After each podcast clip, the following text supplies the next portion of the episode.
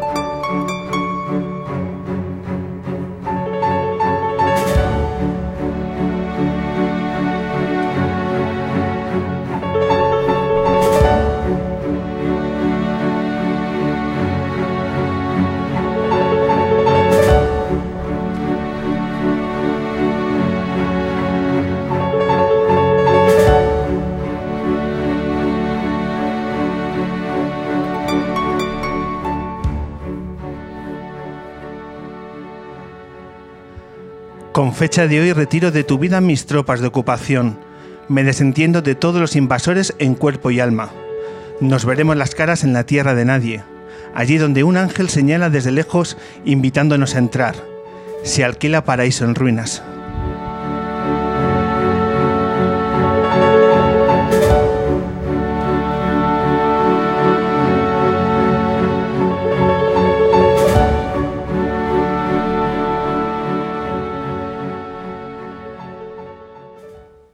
Bienvenidas, bienvenidos. Edición 370, hoy cifra redonda, del hombre que se enamoró de la luna, emitiendo desde la mejor tienda de guitarras del mundo, y sin exagerar, aquí en la calle La Palma, Matt Vitant Guitars. De nuevo rodeado de nuestro público lunero, mil gracias por veniros a esta hora de música y de cultura. Mil gracias a Matt Vitant Guitars por abrirnos sus puertas. Y mil gracias también a los invitados, sobre todo hoy los músicos, con los que vamos a intentar tejer esta hora de podcast, esta hora de radio. Hoy os damos a conocer a Biznaga, un grupo madrileño y malagueño que están a unas semanas de presentar su cuarto disco y que hoy lo traen aquí a la luna. Biznaga hoy en la entrevista acústica. Y como sobre todo lo que vamos a hacer hoy es celebrar el paso del tiempo, las buenas noticias y los buenos músicos, para nosotros es un verdadero placer y un honor tener a unos músicos, unos grandes músicos de nuestra escena, de nuestro rock, hoy aquí en la Luna. Con todos vosotros, hoy en El Hombre Luna, Jorge Martínez de Ilegales. Hola. Hola.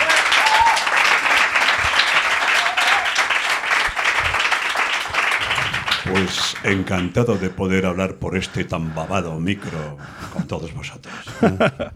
¿Qué tal, Jorge? Bienvenido al Hombre Luna. ¿Qué tal estás? Estoy alegre y despreocupado. Me siento francamente bien, rodeado de todas estas guitarras maravillosas con las que he soñado durante toda mi infancia. ¿eh? Aquí tenemos un bajo Fender Coronado, un Precision Elite, un, un Fender Six He visto varias Les Paul, Rickenbacker, todas las marcas, todo mira, sabes, pasa el tiempo, pasa el mundo. Y probablemente todas estas guitarras acaben siendo leña en el fuego, pero hoy, hostia, mm, ponen algunas cosas muy duras. Eh, ¿Te lleva a la infancia también el mundo de, las guitarras, ver nuevas sí, guitarras? Sí, yo era uno de esos. Bueno, viví en una época en la que tener una guitarra eléctrica era ser algo muy próximo a un marciano y acechábamos las guitarras eléctricas tras los vidrios de los escaparates. ¿eh? Era muy poco, ser excesivamente optimista, pensar y poco realista pensar en poseer uno de estos brillantes instrumentos, incluso hasta 1968-69. ¿eh? Pero fíjate tú, ahora tengo una colección amplia de guitarras de máxima, altísima gama, a las que les hago cada cosa.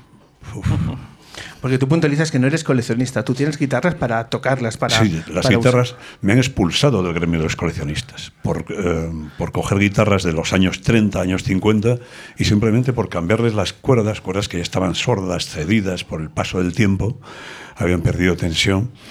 Y, ponerles unas cuerdas nuevas que, que, diesen, devolviesen al instrumento las características para las que había sido creado. Son instrumentos que se han creado no para que los tengan los coleccionistas eh, pudientes en cámaras acorazadas, sino para generar música con ellos, ¿eh? para generar esa especie de espíritu objetivado que es la música. ¿eh? Pues nada, Checo, no había manera. Soy un expulsado. ¿Qué le vamos a hacer? Y a mucha honra.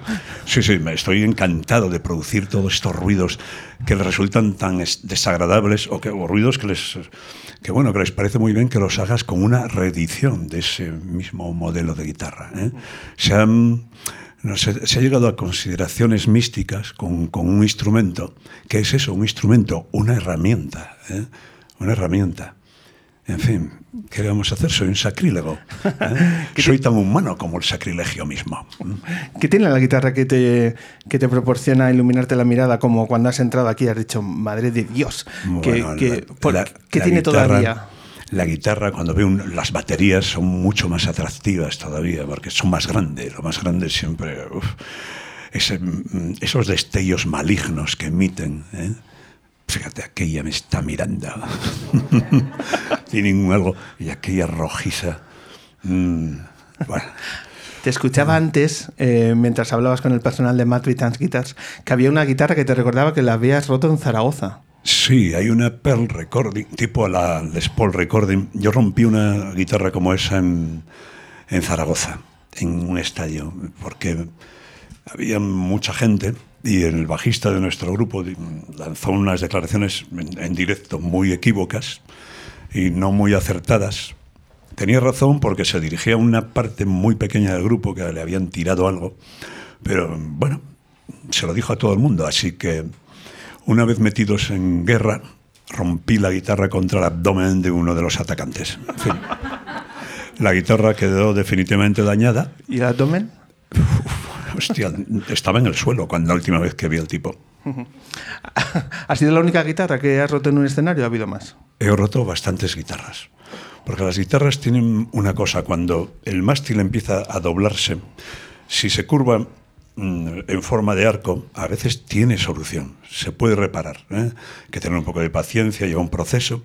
Cuando se curva al revés ya es mucho más difícil.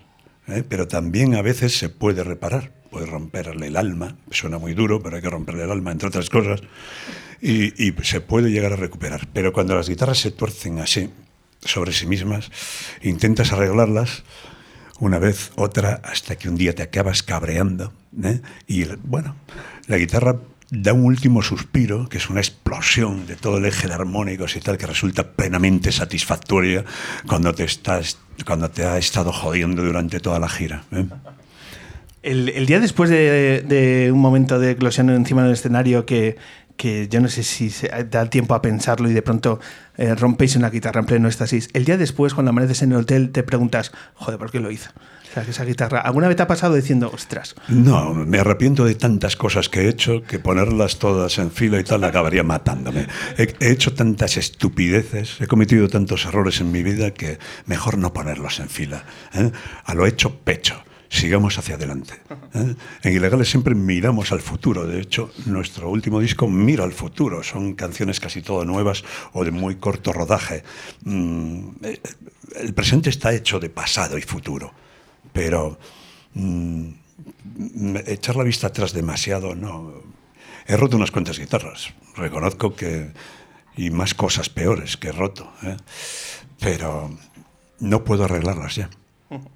¿Cuál es la joya de tu colección? ¿Cuál es la guitarra que tienes un especial aprecio? Ah, cada día, pues depende de la herramienta que, quieras utilizar. ¿eh? Me da por unos tipos de música. A veces me gustan las guitarras de los años 40, 30, 40. ¿eh? Las Vega de los años 30 son maravillosas. ¿eh? Pero últimamente lo que más uso son de esas Stratocaster Serie L. Creo que en esta tienda hay una, o he visto una en una ocasión. Yo tengo tres de esas y las alterno. Cada una de ellas tiene, a pesar de ser el mismo modelo, todas suenan diferentes. ¿eh? Con el mismo ajuste y el mismo juego de cuerdas, suenan diferentes.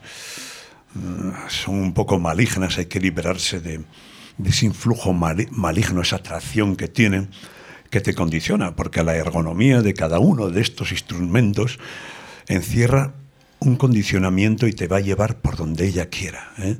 Tienen en unos encantos a los que hay que sustraerse si quieres ir en una dirección musical mm, determinada. ¿eh? Por eso me prohíbo a mí mismo tocar la guitarra muchas veces o, o con determinado modelo, porque me llevan en una dirección que puede ser la que no deseo. ¿eh? Son así, son unas malvadas. Qué hijas de putas. Pero qué bellas son, ¿no? Qué bonitas son. ¿eh? Bueno, yo sabía que te iba a gustar este, este enclave que ya conocías, ¿no? Habías estado por aquí en, sí, en sí, alguna había ocasión. estado, había estado. Pues venga, vamos a reparar en este, en este disco que ya citabas anteriormente, en La lucha por la vida, nuevo disco de Ilegales que celebran eh, su 40 aniversario de trayectoria. Aquí el que quiera buscar nostalgia, que no venga, ¿no? Porque esto no es un canto a la nostalgia. No, solo hay una canción antigua, que es la que ha elegido mi amigo Enrique Bumburi, que es una canción que escribí en 1978 y que grabamos como, grabé con otro grupo en el 79. Y, y, bueno, eh, comentábamos que bueno, es una canción de rabiosa actualidad, es una canción que dice, habla de, la guerra, ese atavismo que llevamos con nosotros y que si alguno de vosotros ama la paz, que prepare la guerra. Me ha sorprendido muchísimo ver a, Pablo Iglesias diciendo que hay que poner todos los huevos en la, en la cesta de la diplomacia y tal. ¿Qué va? Cuando alguien tiene un arma delante tuya, ¿eh? lo que tienes que hacer es saber disparar o hacerlo como puedas.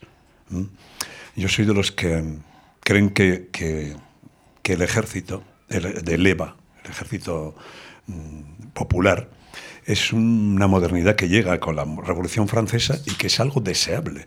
No dejar nunca el poder militar en, clase, en manos de una clase determinada. ¿eh? El pueblo no debe quedar indefenso. ¿eh? Bueno, esa canción habla de eso, creo que me he extendido excesivamente. Pero, pero, pero, bueno, las canciones de ilegales tienen todas un sentido político, de una, incluso una doble o triple lectura. Y el resto de las canciones es relativamente nuevo o nuevo directamente. Hay siete canciones que se han estrenado en este disco que contiene 16. Y el método que hemos empleado para, para crear el disco es el contrario que aconsejan todos los cánones. Todos los cánones dicen, coge los mayores éxitos del grupo, eh, busca artistas de gran popularidad y reconocimiento público, une esas cosas, genera ese cóctel y eso va a tener un éxito comercial, claro.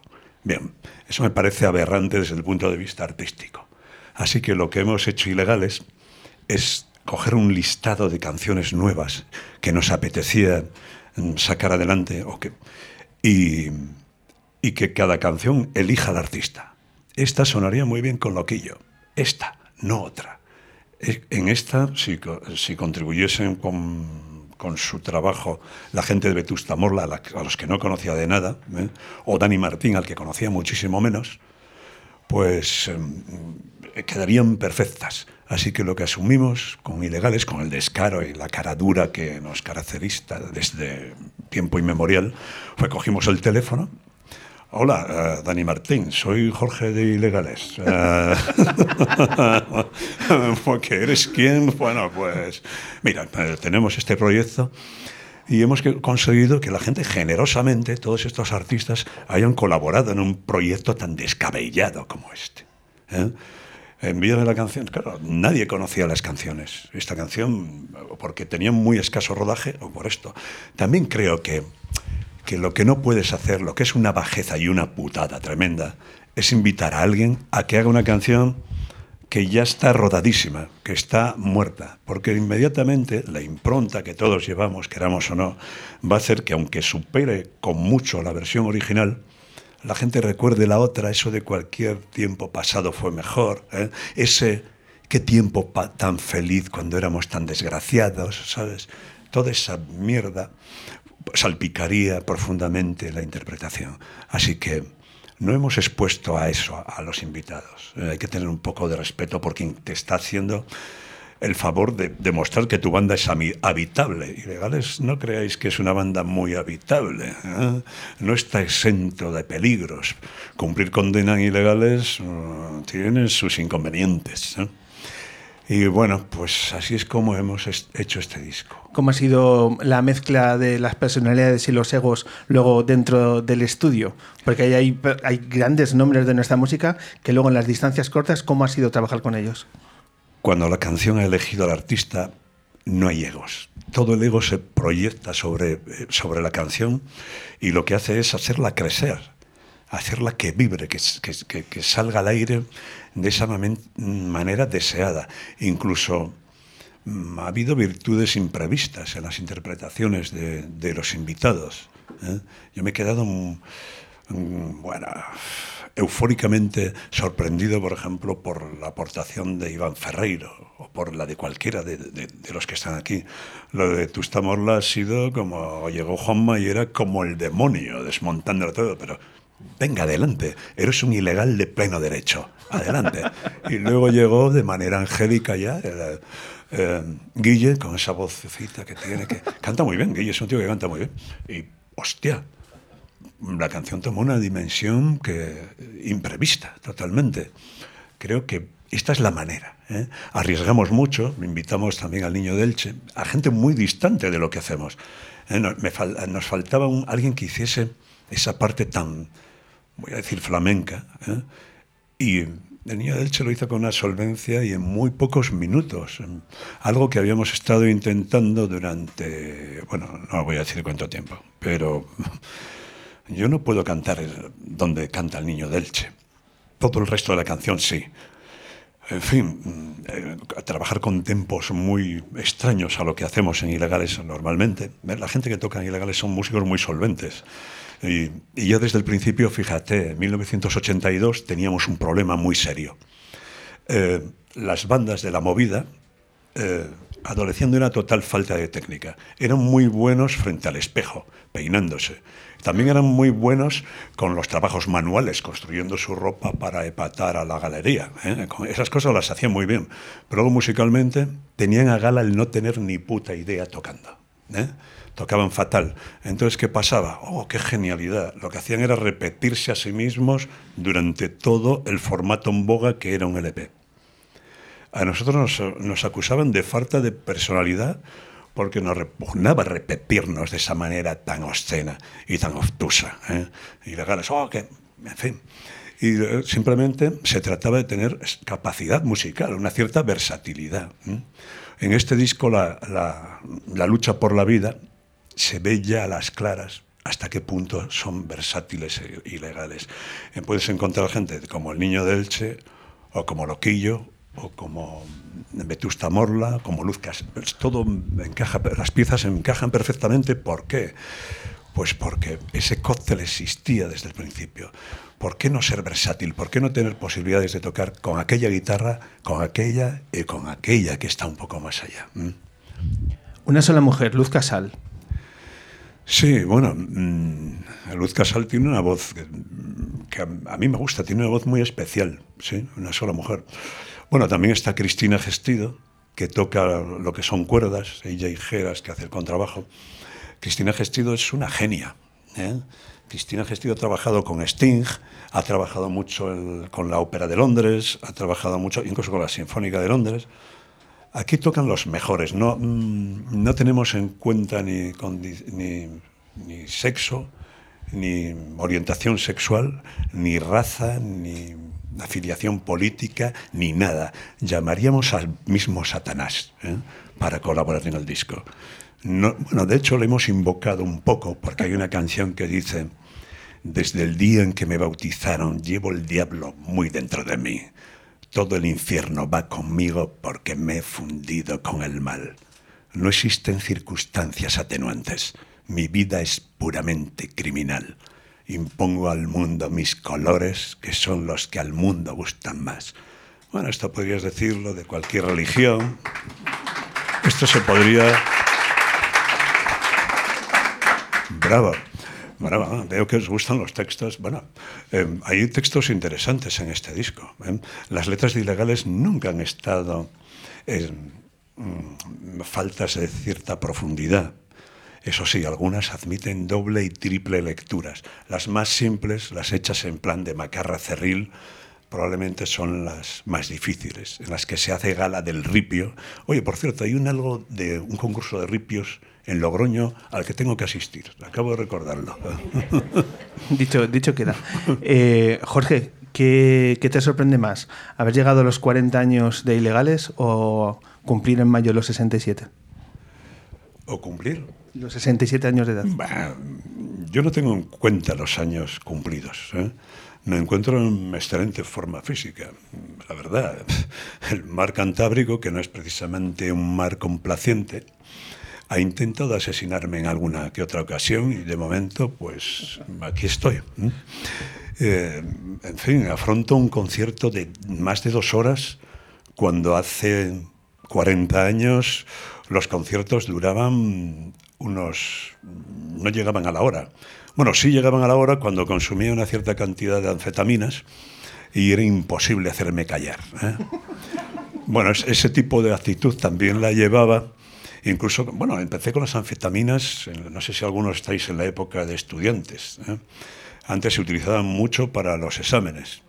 Recuerdo un examen de, creo que era de civil en la Facultad de Derecho.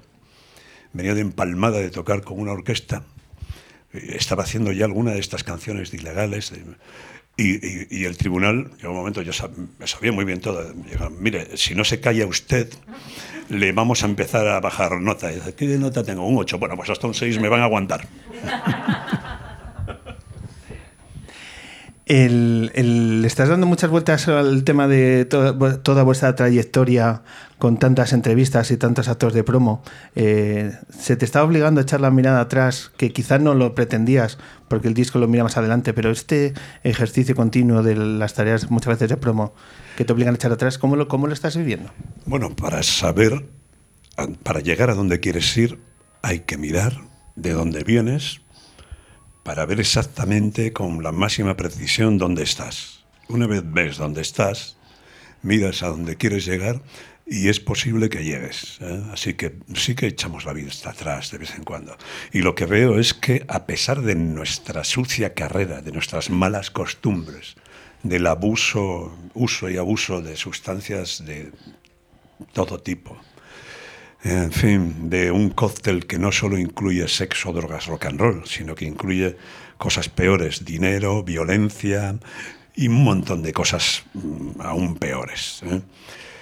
Creo que al echar la vista atrás, creo que hay un, pequeño tesoro en, canciones. ¿eh? Las canciones son muy buenas, hay una colección de canciones realmente mm, para todos los momentos.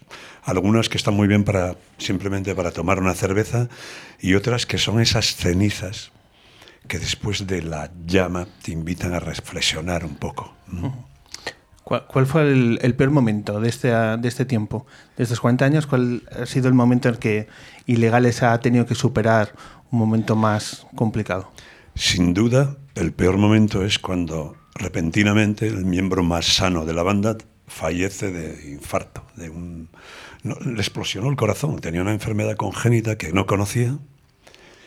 Y hostia, ese momento, no sé, un compañero con el que has vivido en circunstancias muy adversas, con el que has recorrido una parte importante del mundo. Te has enfrentado a un público a veces muy peligroso, ¿eh? porque veías que se estaban produciendo un montón de heridos durante el concierto. En América nos ha ocurrido muchas veces. Mm, yo qué sé, montones de vivencias. Te dicen que de repente que acaba de ocurrir algo así. Hostia. ¿Sabes te encuentras además con todavía puedes oír su voz y yo todavía puedo oír su voz y tal. Es como porque tú estás preparado para enterrar a tu padre y a tu madre y es un ejercicio terriblemente doloroso. Puede que algunos hayáis pasado ya por ese trance. Yo he pasado por ese trance y por muchos otros. Pero lo de un compañero mucho más joven, yo le vi crecer en el grupo, iba cuidando de que no le ocurriese nada, porque era muy joven cuando entró. Buah, qué es un momento terrible. Sabes que de una forma muy colateral, pero muy colateral, estamos unidos en ese justo momento. Eh, Ilegales tenía cerrada una entrevista con nuestro programa aquel fin de semana. Ese fin de semana nosotros hacemos el programa en Café La Palma. Yo no sé si ocurre el viernes o el sábado. No lo sé. Y la cuestión es que nos, nos llama la gente de tu equipo y nos dice, oye, cancelamos porque acaba de ocurrir lo que acaba de ocurrir. Y, siempre nosotros hemos tenido esa amargura de decir, no hemos podido tener ilegales por el peor de los motivos.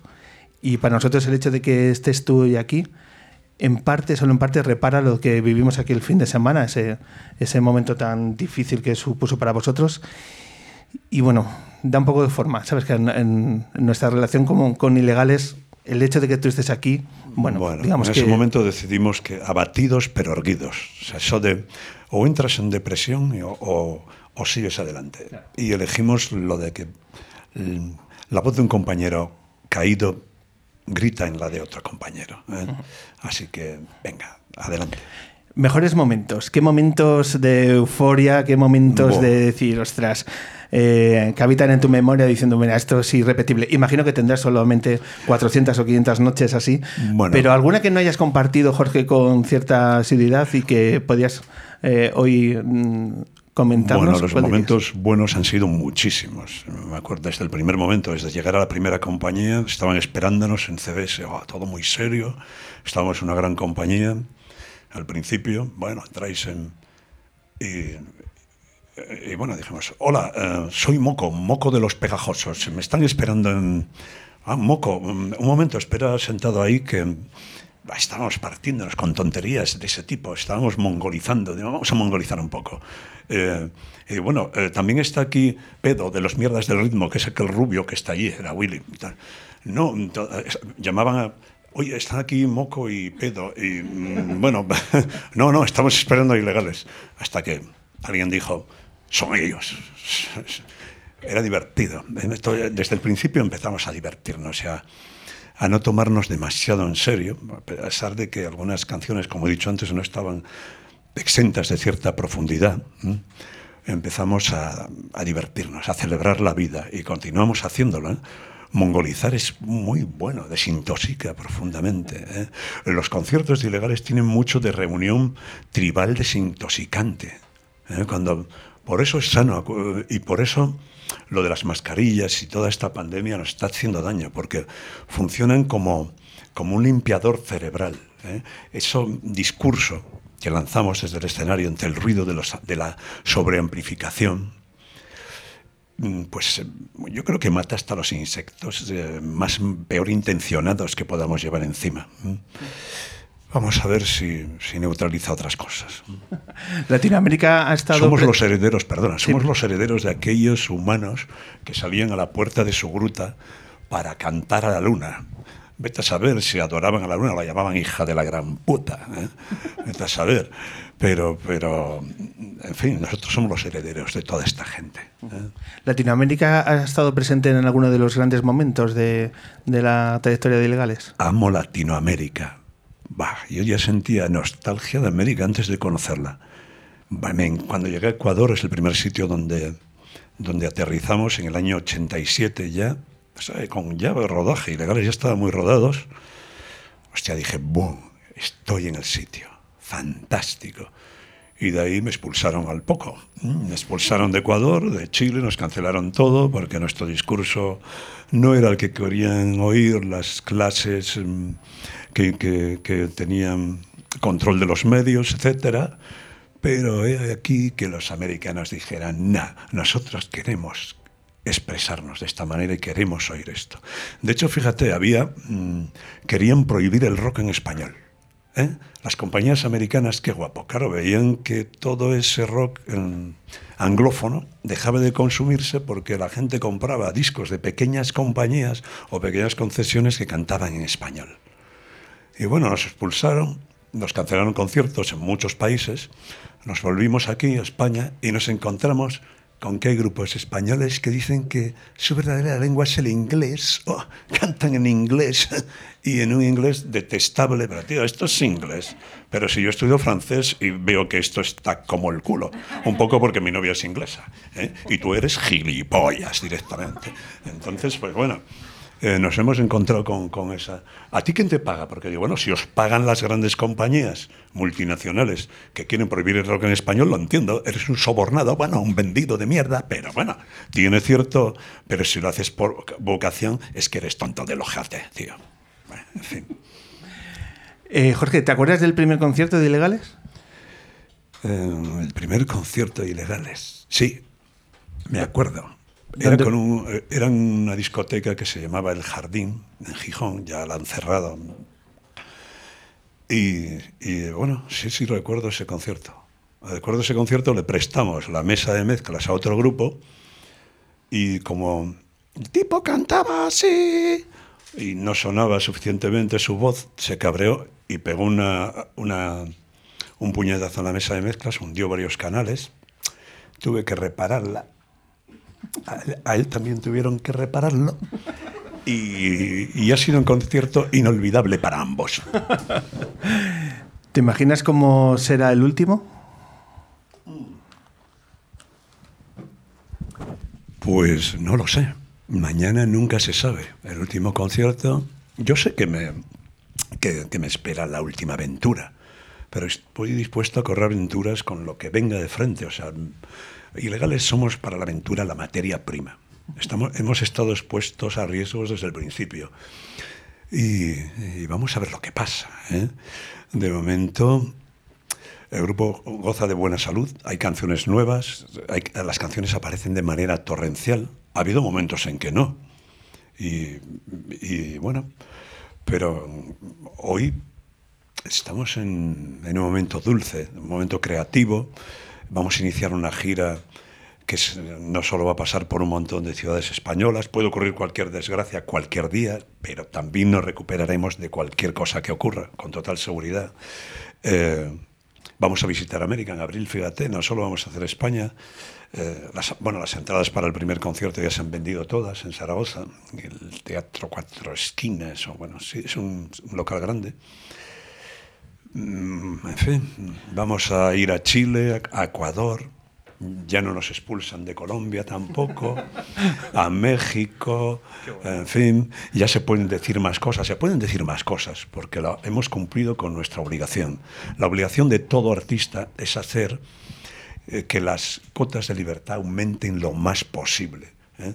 Eh, tristemente hay muchos expertos en callar hablando, muchos compañeros de, de profesión callan mientras hablan, no dicen nada o, es todo muy políticamente correcto.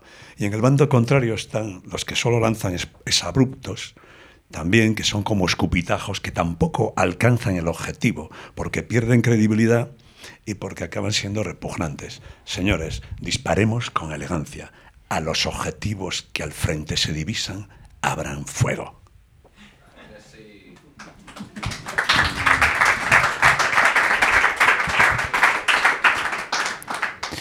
Una última, Jorge.